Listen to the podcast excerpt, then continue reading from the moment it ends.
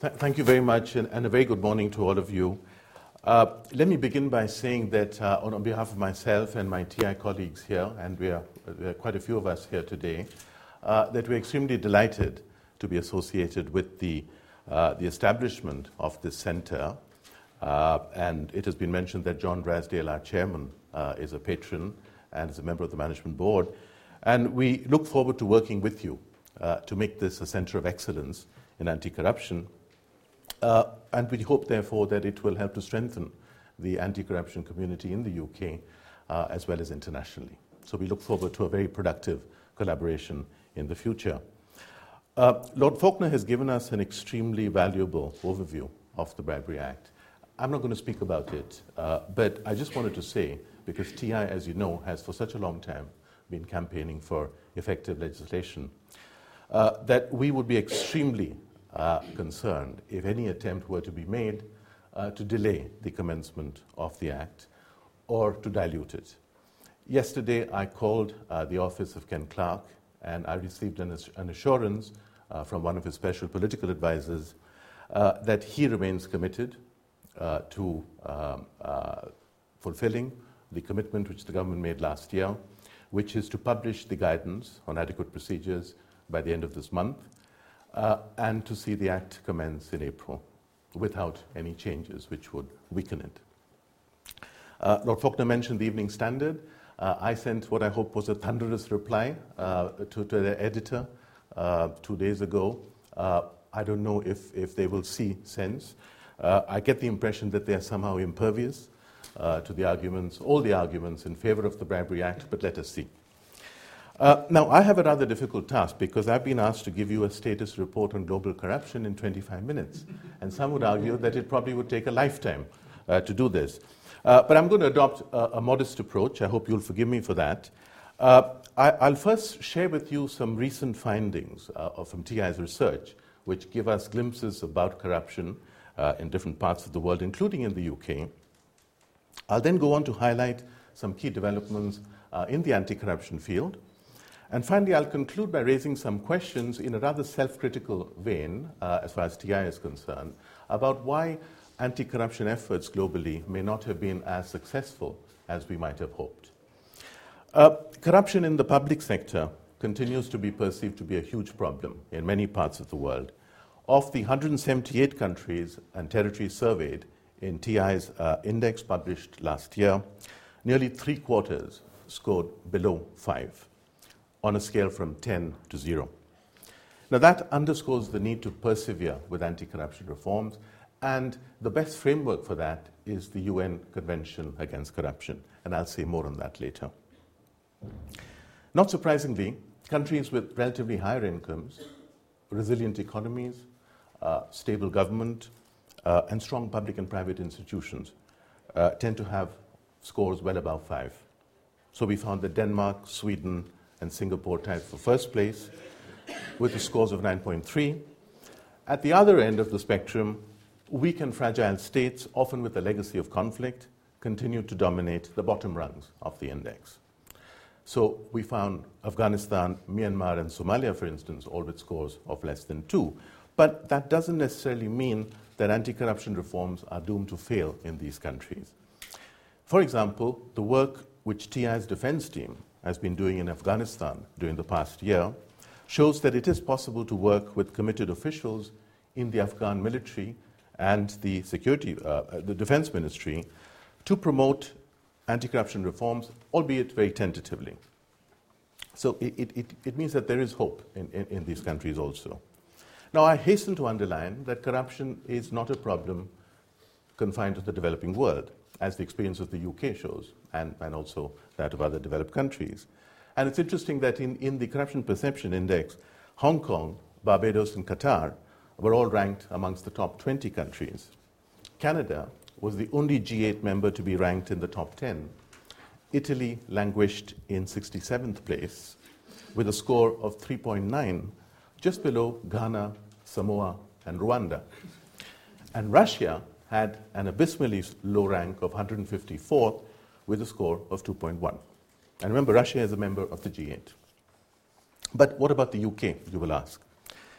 The UK had a score of 7.6 and was ranked 20th globally and 12th out of the 30 EU and Western European countries included in the index. Now, this is the UK's lowest score since TI began publishing the Corruption Perception Index in 1995. And we think that this significant decline over the years is the result of a combination of factors.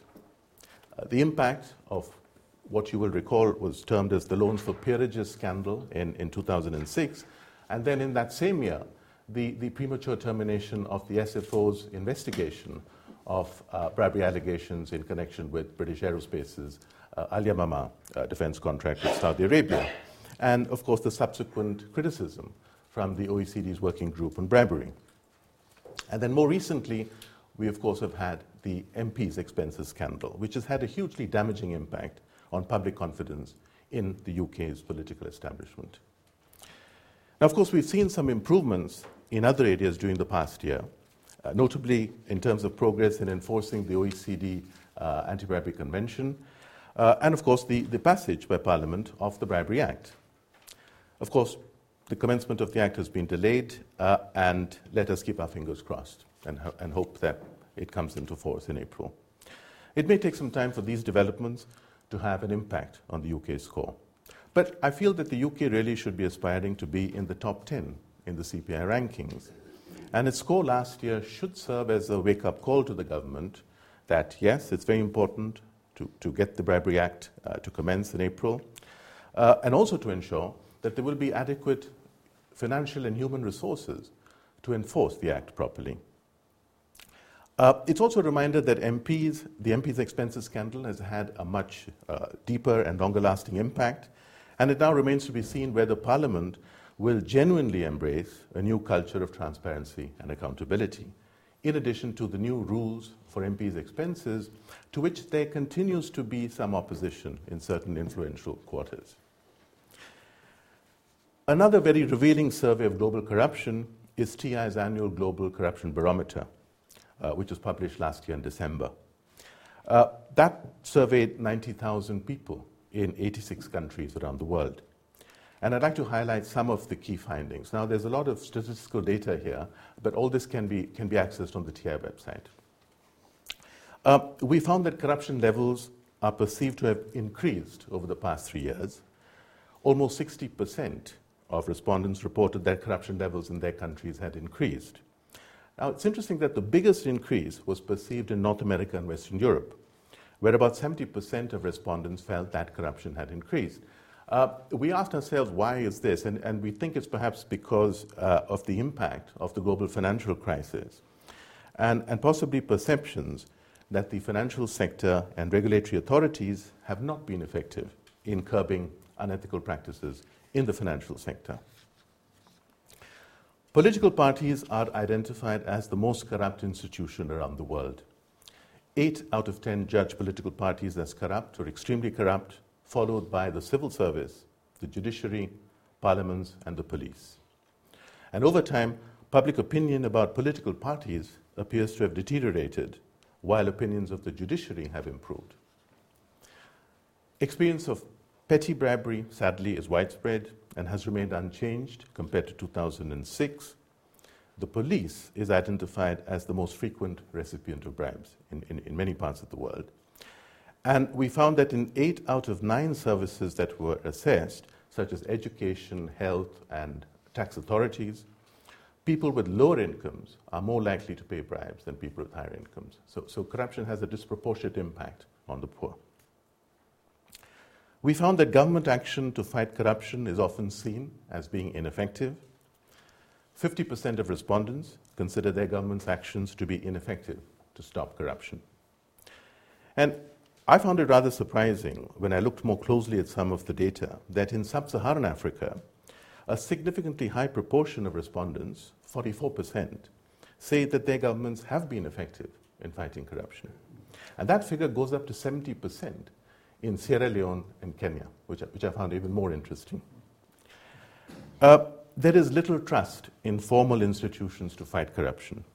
One in four people worldwide does not trust any particular institution to fight corruption. And interestingly, nearly one in four trust the media or the government the most to combat corruption. And more positively, it's widely believed that the public has a role to stop corruption and a willingness to report it when, when it occurs. And we found that 70% of respondents think that ordinary people can make a difference in the fight against corruption, while about half could imagine themselves becoming involved. And 70% said that they would report a corrupt act if they saw one. So that's, that's positive. Now, turning to the UK, uh, as part of a major research project which is ongoing on corruption in the UK, uh, whose findings will be published later this summer, we commissioned a national opinion survey, which was carried out by Gallup in July last year, and we also released its results last December. And I'd like to share with you some highlights of those findings because they're very revealing. And they, they seem to mirror some of the trends that were captured in, in, in the Global Corruption Barometer.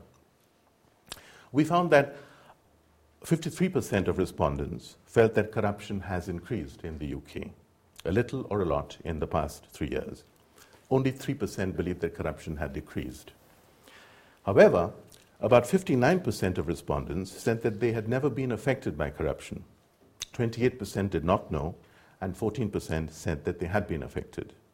Now, that suggests to us that while many people may not have any direct experience of corruption, they are concerned that the problem does exist in particular institutions and sectors. We found that more than 90%, 90% said that they would like to report corruption if they experience or come across it, but only 30% knew where to report it. And that suggests perhaps that corruption is being underreported in the UK. 34% of respondents said that they did not trust anybody to fight corruption, and 19% said they did not know whom to trust. Political parties were perceived as the most corrupt institution, followed by professional sport and parliament. The education system, the military, and the NHS were perceived as being the least corrupt. And 48% of respondents did not think that the government was effective in tackling corruption. 26% felt the government was effective, and about the same proportion was unsure. Now, I think it's particularly interesting that globally and in the UK, political parties are perceived to be the most corrupt institution. And in the UK, we think this can be explained, of course, by the recent scandals related to political party funding and MPs' expenses. But I think that there's a need for more research on, on, that topic. But I suspect that in many other countries, it's corruption in political party funding, both perceived and actual, which is the major reason for the increasing public disdain for political parties. And I think it's one of the paradoxes of our age that we've seen democracy spread, and that's very welcome, but it's created a new set of challenges related to financing democratic institutions and processes. In many countries all over the world, both developed and developing. Increasing reliance on private sources for party funding and a blurring of the boundary between private and public finances has made political party extremely vulnerable to corruption. So I hope that that gives you uh, an overview, uh, however imperfect, of, of some uh, key global uh, corruption trends, let me now turn to some developments in the anti corruption field.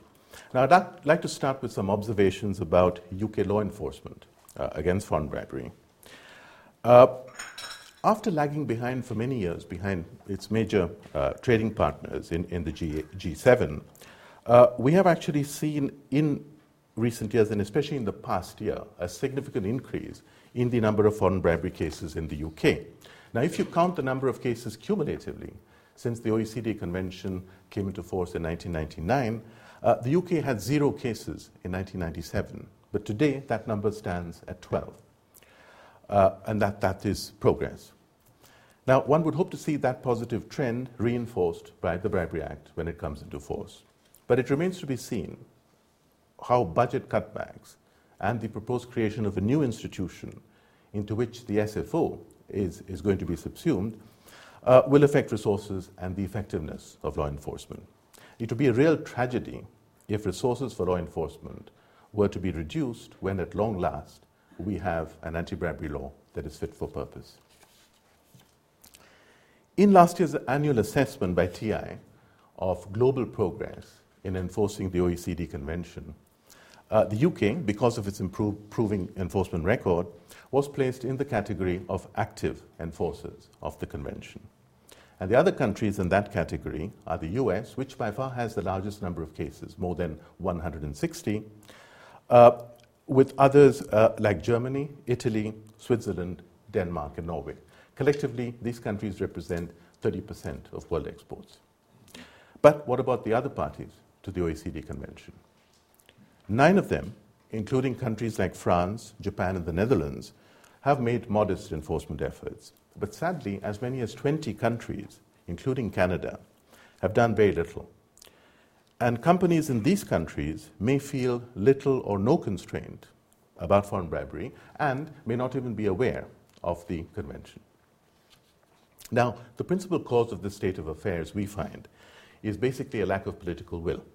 And that manifests itself in different ways in, in, in, in the low priority which is attached to resource allocation for enforcement, uh, but even worse, political interference in investigations and prosecutions of foreign bribery.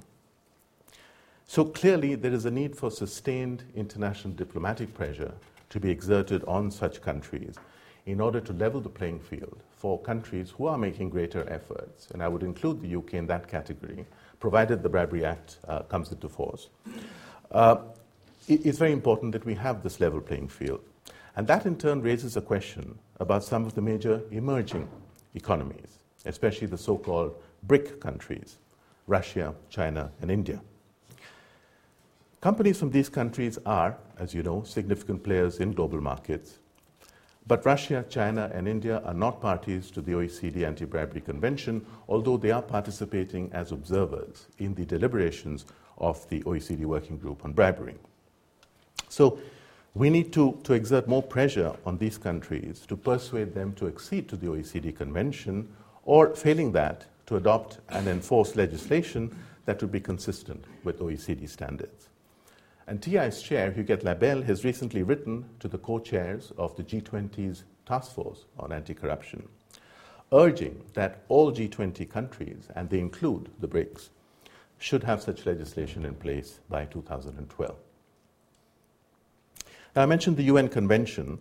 Uh, it's the international community's most comprehensive, legally binding instrument to combat bribery and corruption.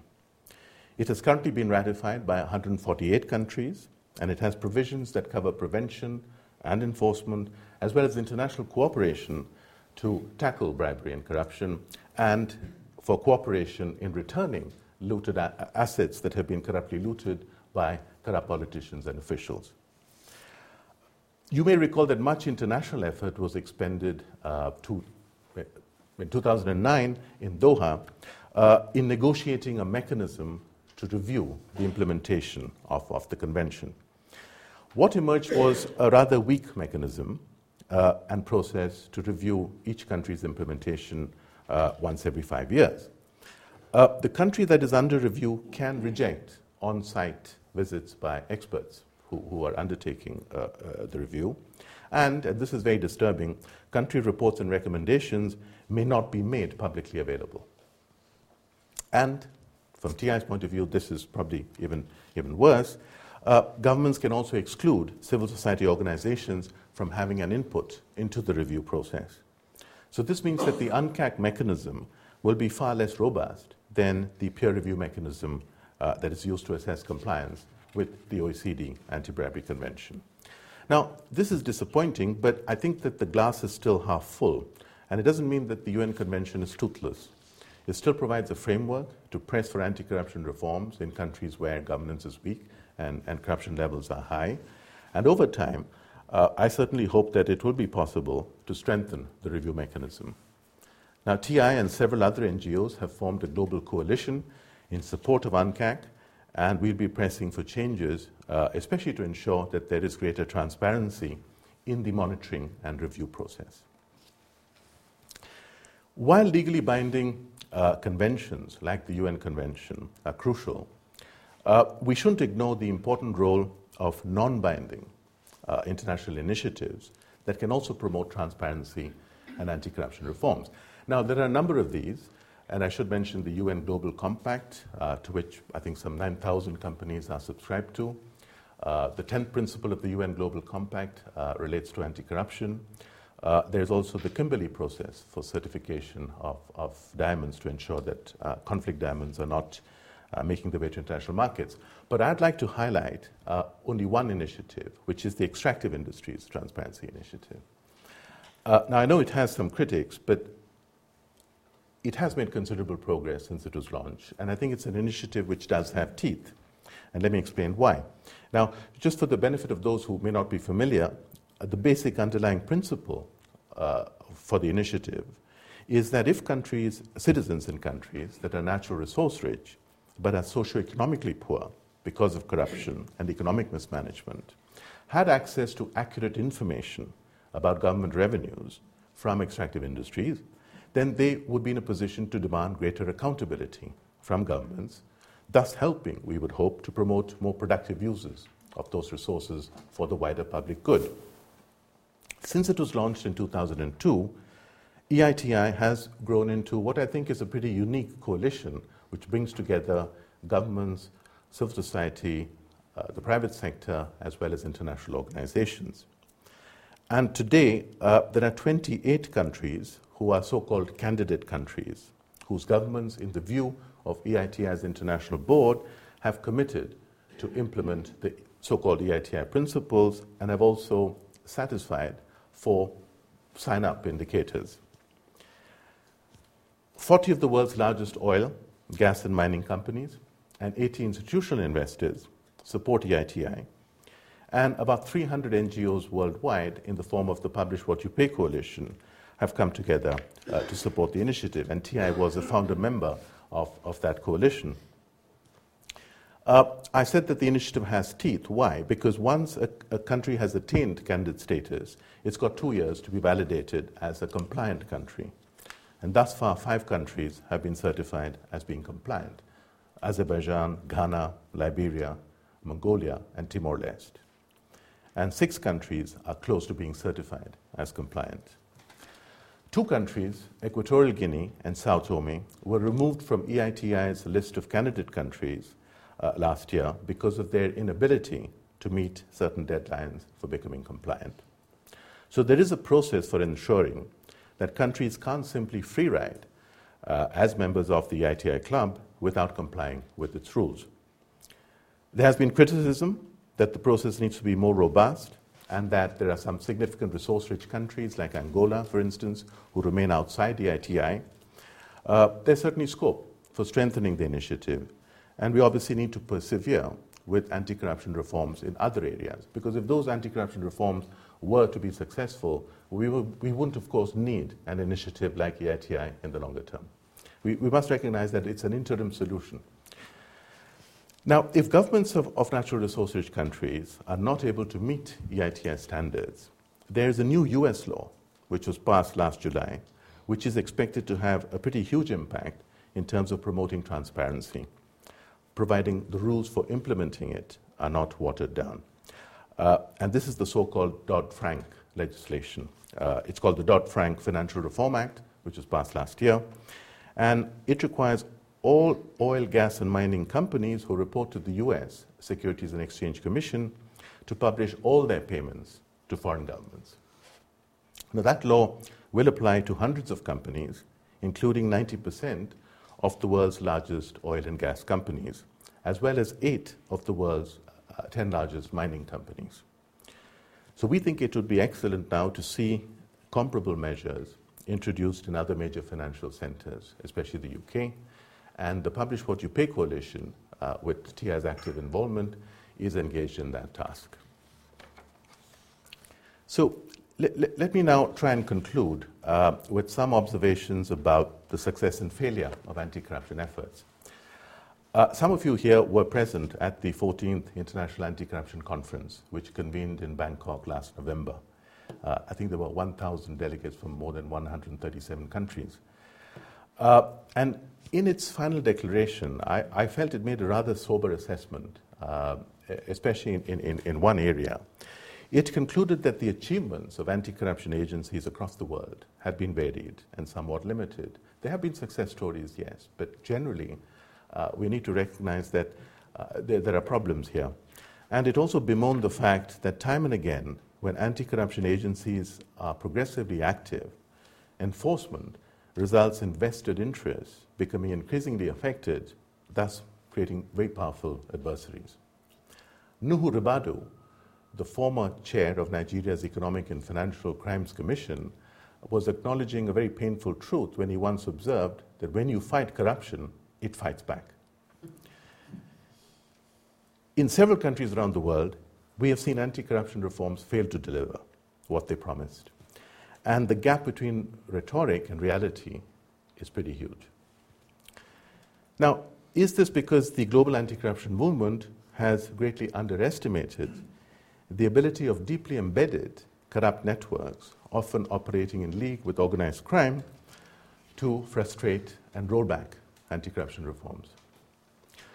Civil society and, and the media, we, we often say, are the catalysts and driving forces to raise public awareness and mobilize public support to stop corruption. But what can you do in countries where the space for civil society is increasingly being restricted and the media is being muscled? Now, some of TI's national chapters around the world are increasing, increasingly being threatened and intimidated by governments who have become very fearful of TI's influence and effectiveness. And that's the challenge which our movement needs to face. Uh, some other questions that I'd like to raise, but I will not attempt to answer them because I do not know what the answers are, uh, are firstly that the fight against corruption often has to be waged across several fronts simultaneously. However, most countries have got limited resources and capacities, and that means that tough choices have to be made about prioritizing between different anti corruption reforms and also in terms of how they need to be sequenced, because sometimes you can't do everything at the same time. Now, the question I put is have we learned enough from our failures in the past to appreciate those constraints? Because we still find that there is a tendency to think that you can actually introduce anti corruption reforms overnight and that there is a magic bullet uh, to deal with, with many problems. Secondly, have anti corruption reforms failed in some countries because overly ambitious promises were made and a failure to deliver them then greatly undermined public confidence in the commitment of political leaders to actually implement genuine reforms. And finally, have anti corruption reforms been ineffective in some countries because the reforms were piecemeal and uncoordinated with no accountability for their implementation? Or because reforms relied too heavily upon the law or too much on enforcement, and that led to repression and abuses of enforcement power? and that in turn led to the emergence of more corruption, or because durable institutional mechanisms were not established to sustain reforms after political champions of reform demeted public office, or because there was a failure to involve civil society and the private sector in the reform process. So I hope that we'll have an opportunity to, to address some of those questions in the course of our discussions today, and I think I'll stop there. Thank you very much.